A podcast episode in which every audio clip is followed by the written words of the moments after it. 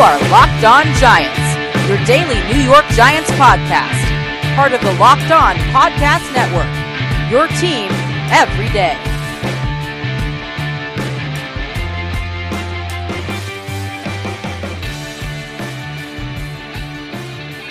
Hello, New York Giant fans, and welcome to another edition of Locked On Giants, part of the Locked On Podcast family, your team every day.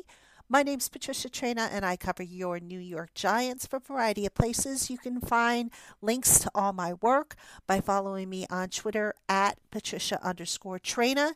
And uh, as a quick reminder, we have coming up Thursday of this week, we're going to do a Twitter Thursday instead of a Twitter Tuesday. So your questions will take center stage. Make sure you get your questions to me by tagging them Ask Train. That's P T R A I N. Or you can email your questions to me at Locked On Giants podcast at gmail.com. And I look forward to receiving them. I look forward to answering them. I'll do the best I can to get you answers. And if I don't have an answer, uh, I'll let you know and we'll revisit when I do get an answer. All right, so coming up on today's show, I have a two part interview that I did with CBS Sports NFL cap analyst Joel Corry. He is the go to guy when you have cap questions. Seriously, the man, you think I know the cap? I know nothing compared to Joel Corry. He knows every little in and out. And we had a really, really good conversation in segment two of today's program, you'll hear uh, what he had to say about the Giants cap situation, the various decisions they made, um, and, and some of the things they could potentially do.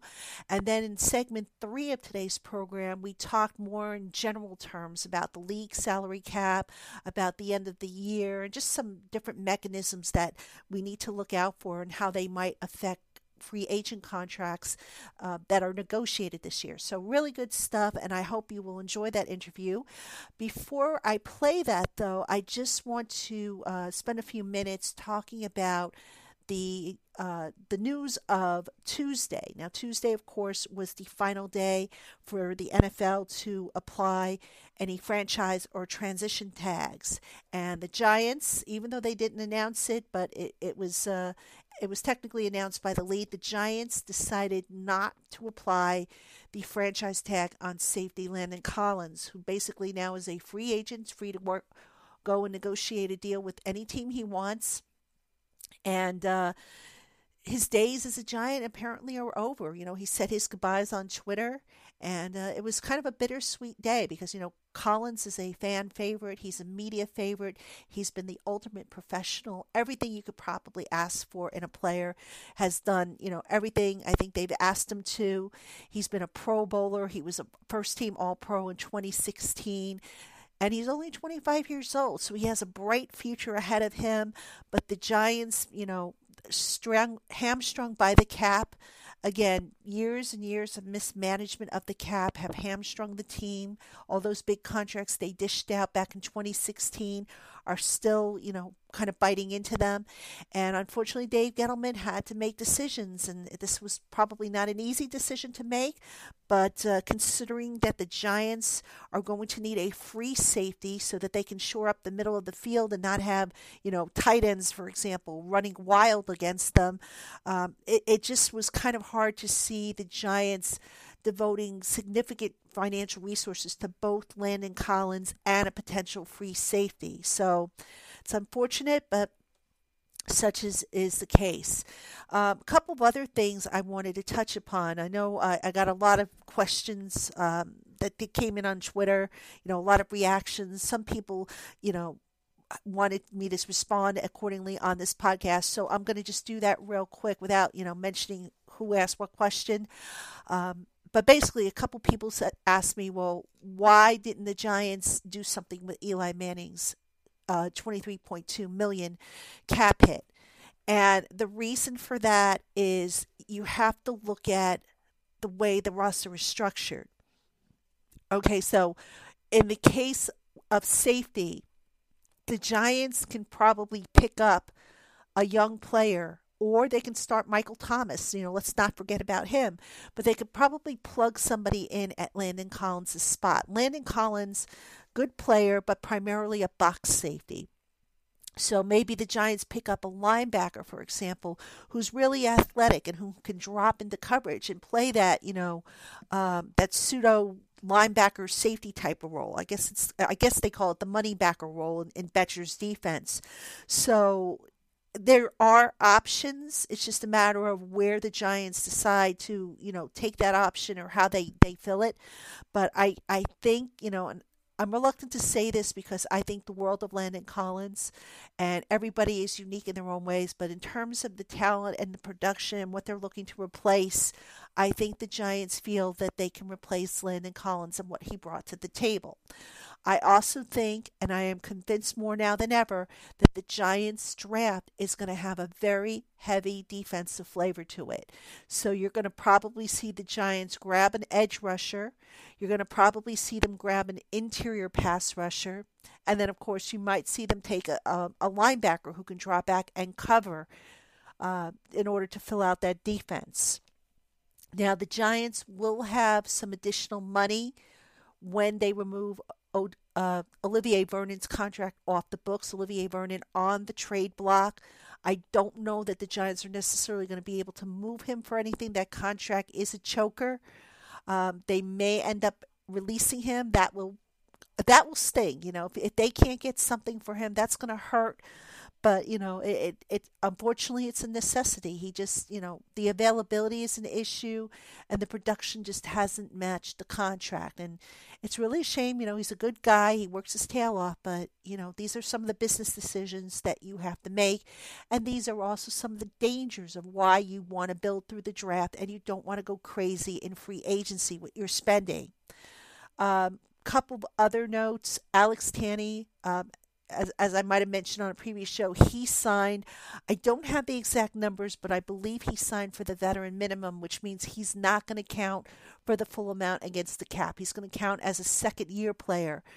Uh, there's a clause in the CBA that for veterans with four or more years' experience, when they sign a contract, so long as they're not getting over $90,000 in bonuses, they can qualify to count as a second year player would. So it's not a huge savings, but if you think about it, it sure beat putting the original uh, the original tender.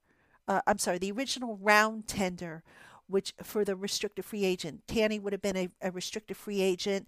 Um, it would have cost them over two million dollars to apply the original tender, and just wasn't going to happen. I mean, not for a backup quarterback. You just don't pay that kind of money for a backup quarterback if you can help it. That's grossly mismanaging your cap.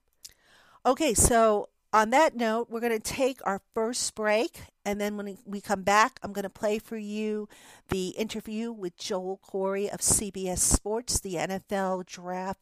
I'm sorry, the NFL cap specialist. And uh, I hope you enjoy that interview. So stay with us, Giants fans. We'll be right back. I'm joined now by Joel Corry. He is the NFL salary cap expert over at CBS Sports, does a great job, and he is the go to source whenever you have a question about the cap. Does a really good job answering questions. I know he's helped me out a lot. And Joel, it is an absolute pleasure to have you on the line. Well, thanks for having me. My pleasure, Joel. So, Joel, let's jump right into the uh, some of the stuff that's going on. We'll start. I'd like to start off with some of the decisions made by the Giants before turning our attention a little later on to um, the overall big picture. The Giants, of course, announcing today that Landon Collins was not going to get the um, the franchise tag. Um, he is going to be a free agent. Did that move surprise you, given the Giants' cap situation? Yeah, I thought they would tag him just because the idea is to ensure that you keep good young players. Now, there's no guarantee he will return. I suspect that he's going to find greener pastures elsewhere, and someone's going to pay him more than the Giants were ever contemplating paying him. Um, just dating back to the middle of the last season, I know you have young interior defensive linemen, but you traded Damon Harrison Snacks, who wasn't a very expensive contract for what he does. He's the best in the league at stuffing the run from the interior of a defensive line, and you gave him away So, um, making some interesting decisions, in my opinion, up there. Joel, you were once an NFL agent. Can you walk us through, if at all possible, the process that GMs maybe go through in, in determining whether or not a guy should get this the um, the uh, franchise or transition tag, and how they just kind of maybe come to these decisions and determining the value? Well, sometimes it's a no-brainer where it's like we'll never, under no circumstance will we let this guy hit the open market. So they're going to put the tag on him to ensure that uh, they keep him. And if someone signed him to an offer sheet, assuming it's a non-exclusive tag, then they would have to make the decision about whether he's worth uh, signing at whatever dollar amount that is, or getting two first-round picks in return, which is why no one ever signs an offer sheet as a um, non-exclusive uh, franchise player for some, it's like, well, we want to keep this guy, but where we are in preliminary contract discussions, we're going to tag him just so we can keep talking. And sometimes teams just have started to take the position, yeah, we're just going to restrict our best guy on an expiring contract. And that's why you see sometimes kickers like uh, Robbie Gould getting franchised when the tag was never intended for that type of purpose. The original intent was really just for quarterbacks. Um, because I think Al Davis wanted five franchise tags back before the 1993 collective bargaining agreement. You know, it was really made with the Dan Marinos and the John Elways in mind, not for just your uh, star player or your best defensive player. It's really supposed to be more of a quarterback uh, type thing, but that's not how it's evolved or, or devolved over time. Joe, last week when Dave Gettleman spoke to the Giants media, he said that, you know, they don't they have, you know, about 27 million in cap space. This was before, you know, the NFL cap was announced, he said, you know, it's about that. But he also mentioned keeping about eight to ten million dollars in reserve for the season in the event of emergencies. I thought those numbers were a little high, and I just would like to get your take on that because my thinking is, is if you're going to sign a guy mid-season to replace an injured guy, that contract's going to be prorated anyway. So in other words, you're not going to pay one million. You're going to probably pay, say, for example, you sign him halfway through the season, you're paying him five hundred thousand. I mean, what did what did you think of that estimate? Yeah, that was a little high. I thought it was maybe about a third or half higher than it should have been. Uh, some teams will cut it on a razor razor thin margin and won't have that amount of cap room. Like the Rams this past season were operating at almost the full amount of the cap. They only carried over a little under five hundred thousand dollars. So it, yeah, he, he was a little. I thought thought he was being very conservative and keeping saying you needed that that amount of money because it's been done with a lot less, and you could always, when you have to restructure a contract, because that's what you see sometimes happen at the roster cut down when you go from the uh, top 51 county to everybody that a team will restructure a contract or two just so they'll have a cushion. Joe, when you look at managing the cap, again, the Giants cap to me looks like it's an absolute mess. And, you know, Gettleman's only in his second year in the job, but, you know, a lot of dead money. I think I saw somewhere where currently the Giants have the fourth highest amount of dead money. What's the secret to teams managing the cap effectively year after year? I know we see the Patriots, they very I don't think they've ever had cap issues, you know, in the Belichick era. I mean, what's the key for a team to manage that cap while still making sure that they have the talent necessary to compete? Uh, not making mistakes on your big money contracts. Because if you don't make huge mistakes on those, those guys will play on those contracts, and, and you're you're fine. Two, don't get too much into short term thinking. Um, you can deal with it as long as the cap keeps going up, but we've always seen teams over time. Some think they're in a championship window, go all in, mortgage the future, and it can blow up in your face and you start restructuring more contracts than you should. Don't play the kick the can down the road game. Um, Saints do it um, annually. Cowboys do it a lot. So do the Steelers. Um, to me, the cleanest way to manage your cap, and nobody really does it outside of the Buccaneers. The Raiders were doing it under Reggie uh, McKenzie. Is go with the pay-as-you-go model, where your cap and cash numbers are the same each year. You don't have a signing bonus, so when the guarantees run out, provided you haven't restructured a contract, you have the ability to churn the roster because there's no dead money. Interesting, interesting. Now, a big, you know, controversy or a topic of debate is Eli Manning's cap number. Eli, I think is, I believe it's 23.2 million. Um, the Giants have already come out and said that, you know, they want to do that Kansas City plan, which means that ideally they want to have Eli finish out his contract, but that's still kind of a high number given, you know, where they are, are at. One of the things I know I floated and I wanted to get your take on this is would it make sense to maybe restructure Eli? Now I know restructuring would necessitate adding on a second year and you know it would it would also necessitate maybe pushing some some additional money into next year where there's a chance he may or may not be be around to collect that. What are your thoughts on you know what the giants could do to conceivably you know get that number manageable? Is is a restructure the best option or just a flat out pay cut well ideally you'd want to take a pay cut because then you're not dealing with residual cap charges or dead money by sticking a voidable year or years in there to create 2019 cap room.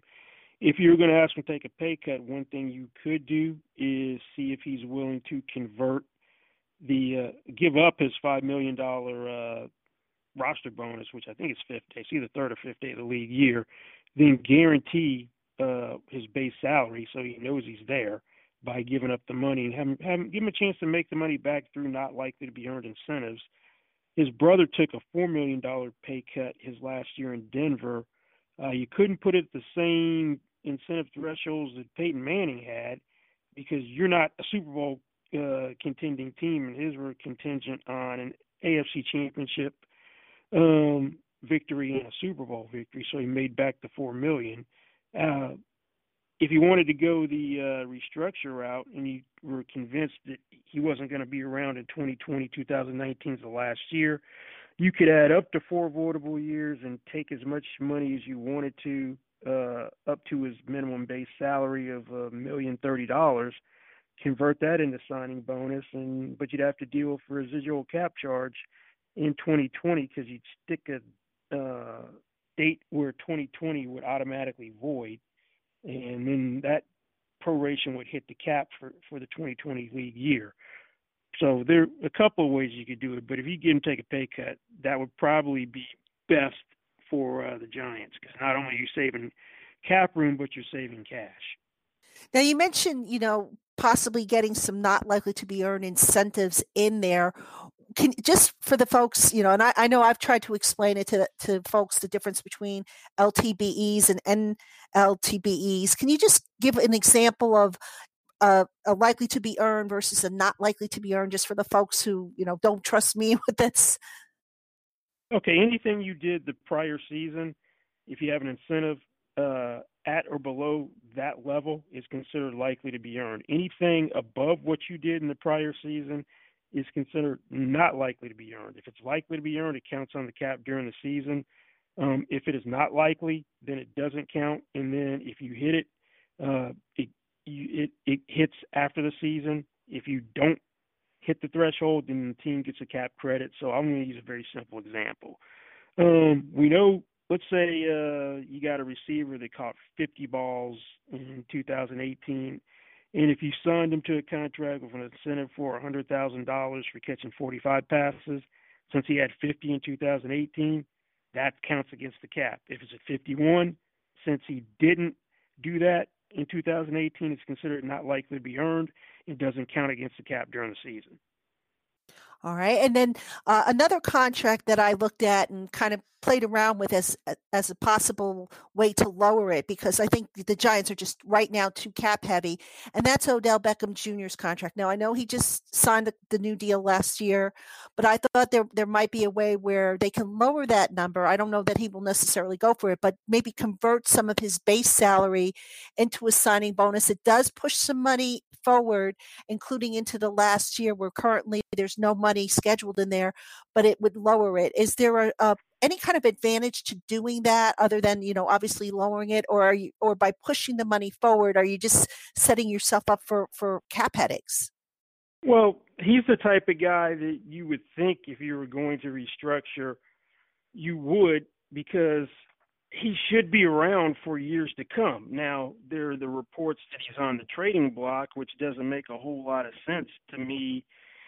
That you would sign a guy and then trade him before he plays any of the new years under the extension, but you could uh, theoretically take his base down to 805, and then you're converting. That's his league minimum. Um, then you're going to convert. Was it 15945? I think that's what the amount would be, uh, or four or five, something like that in the signing bonus. You could create like 12.75 million in cap room doing that. And his cap number, I think, goes to slightly under 8.25 million. Uh, but you're going to be adding like almost 3.2 million in cap room of a, a proration to the remaining years of his contract if you wanted to do that um, with him. But if you're going to choose a guy to restructure, pick a guy that you think is going to be around for a long time. That definitely makes sense. All right, folks, you're listening to Locked On Giants with Patricia Traina and special guest Joel Corry of CBS Sports. He's the NFL cap guru. We're going to take a short break, come back, and then we're going to, in segment three, we're going to talk a little bit about the league wide cap and some of the things that are coming down the pike. So stay with us.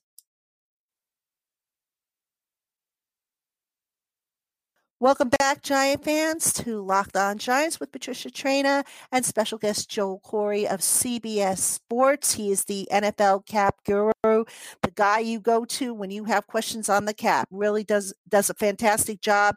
Has some great articles up at CBS Sports. Make sure you check them out.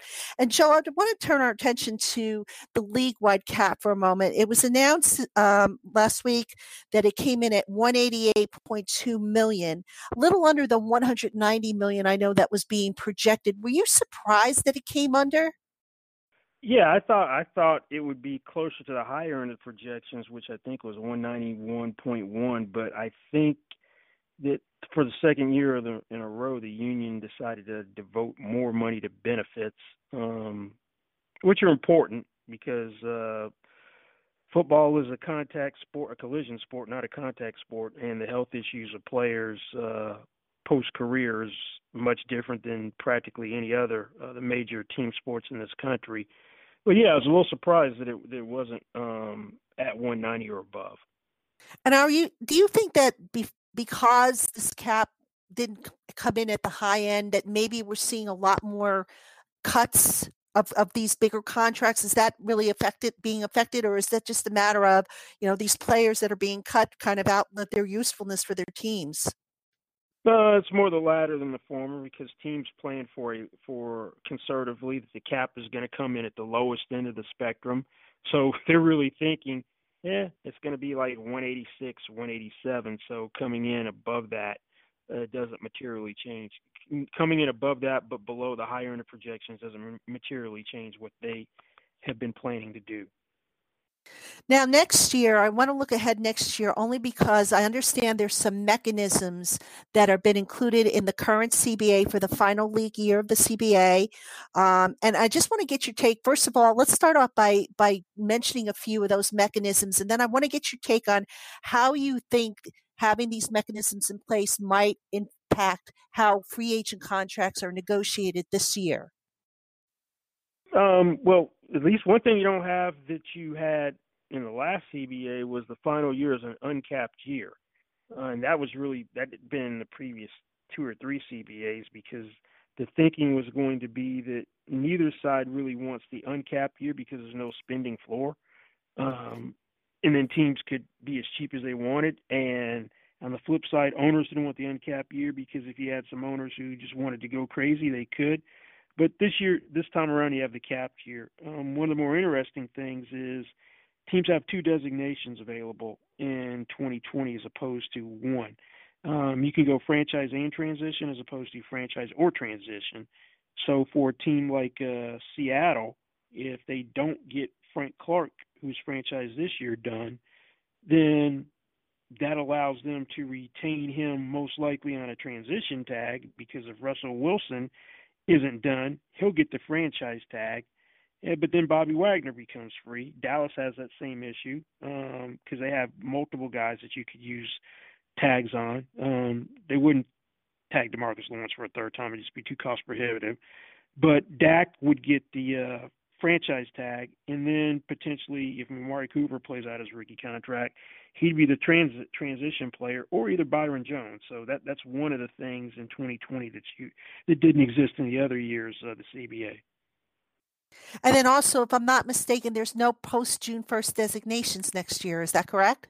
Yeah, that's true. So um, you can't get you can't cut a guy early, get the benefit of the cap relief, the cap treatment of cutting him um, after June 1st. So you're going to have to carry him on the roster um, until June 2nd uh, next year. So so actually, yeah, no, there's no post June 1 treatment next year. So yeah, it doesn't matter either way. Excuse me, I'm mistaken. So uh, you you you when you cut a guy, uh, it doesn't matter if it's early or late.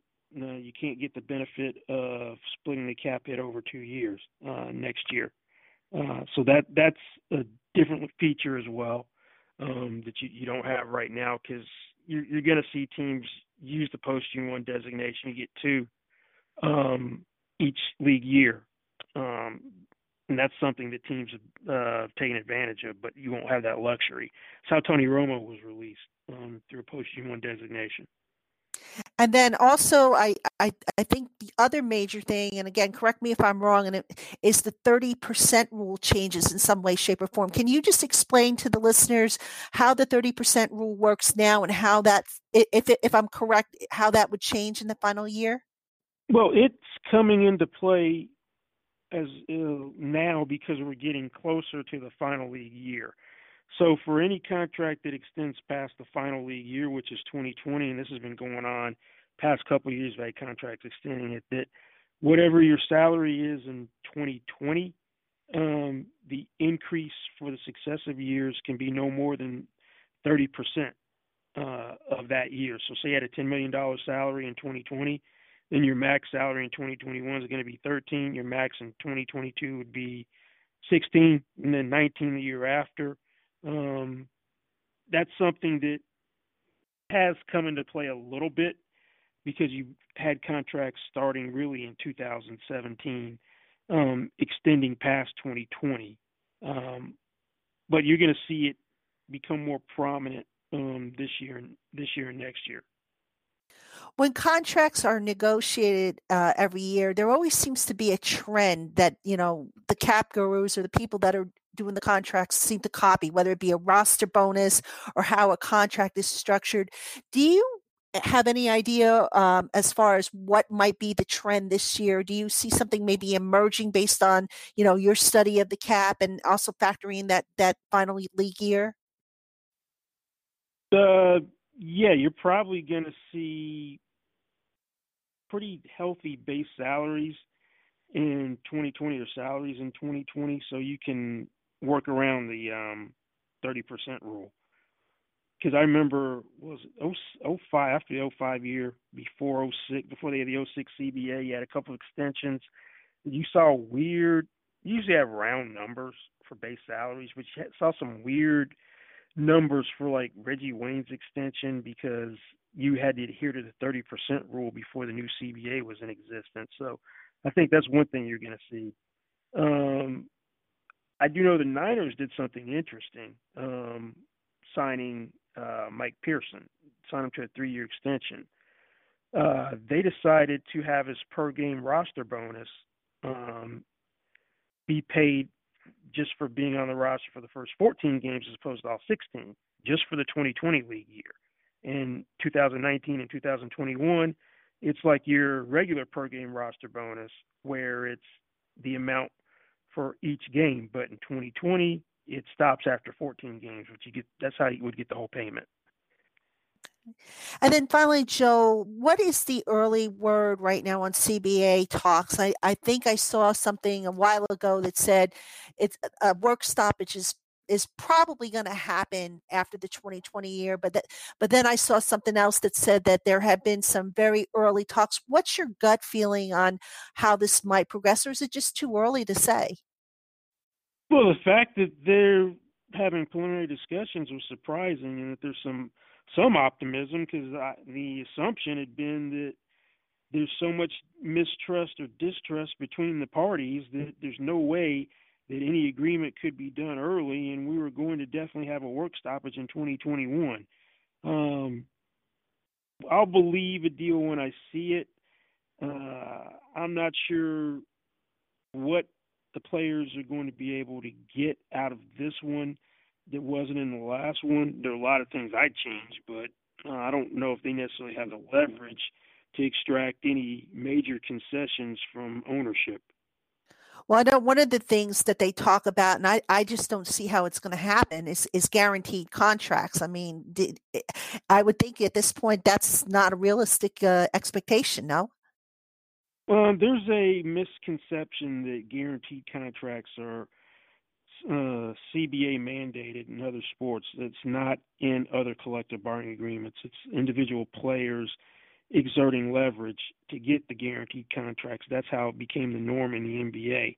Now, what the union should push for, if you want to have grease the skids or pave the way for more guaranteed contracts, is to get rid of that archaic funding rule where if there's a skill or salary cap guarantee, you've got to fund the future years and stick that money in the escrow. Uh, it made more sense in the early 90s when you were concerned about whether ownership groups would be able to make payroll like the Vikings back then. But now that's not a concern, and teams use that as a convenient excuse. You, uh, if I had a dollar for every time someone said, "I can't do that, I have to fund it," from when I, from my agent days, uh, I could buy a team because that was like the broken record excuse. Anytime you propose, some, nope, I can't do it. I have to fund it, and teams would hide behind that. So I think if you eliminate the funding provisions, that could help um, increase the number of guaranteed contracts.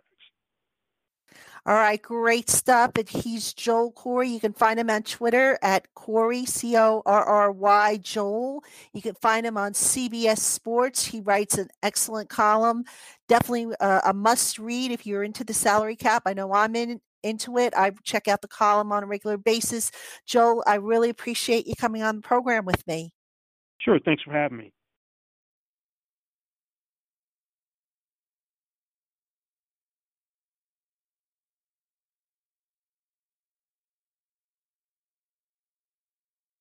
All right, Giant fans, that'll wrap up today's show. I hope you enjoyed that interview with Joel Corry.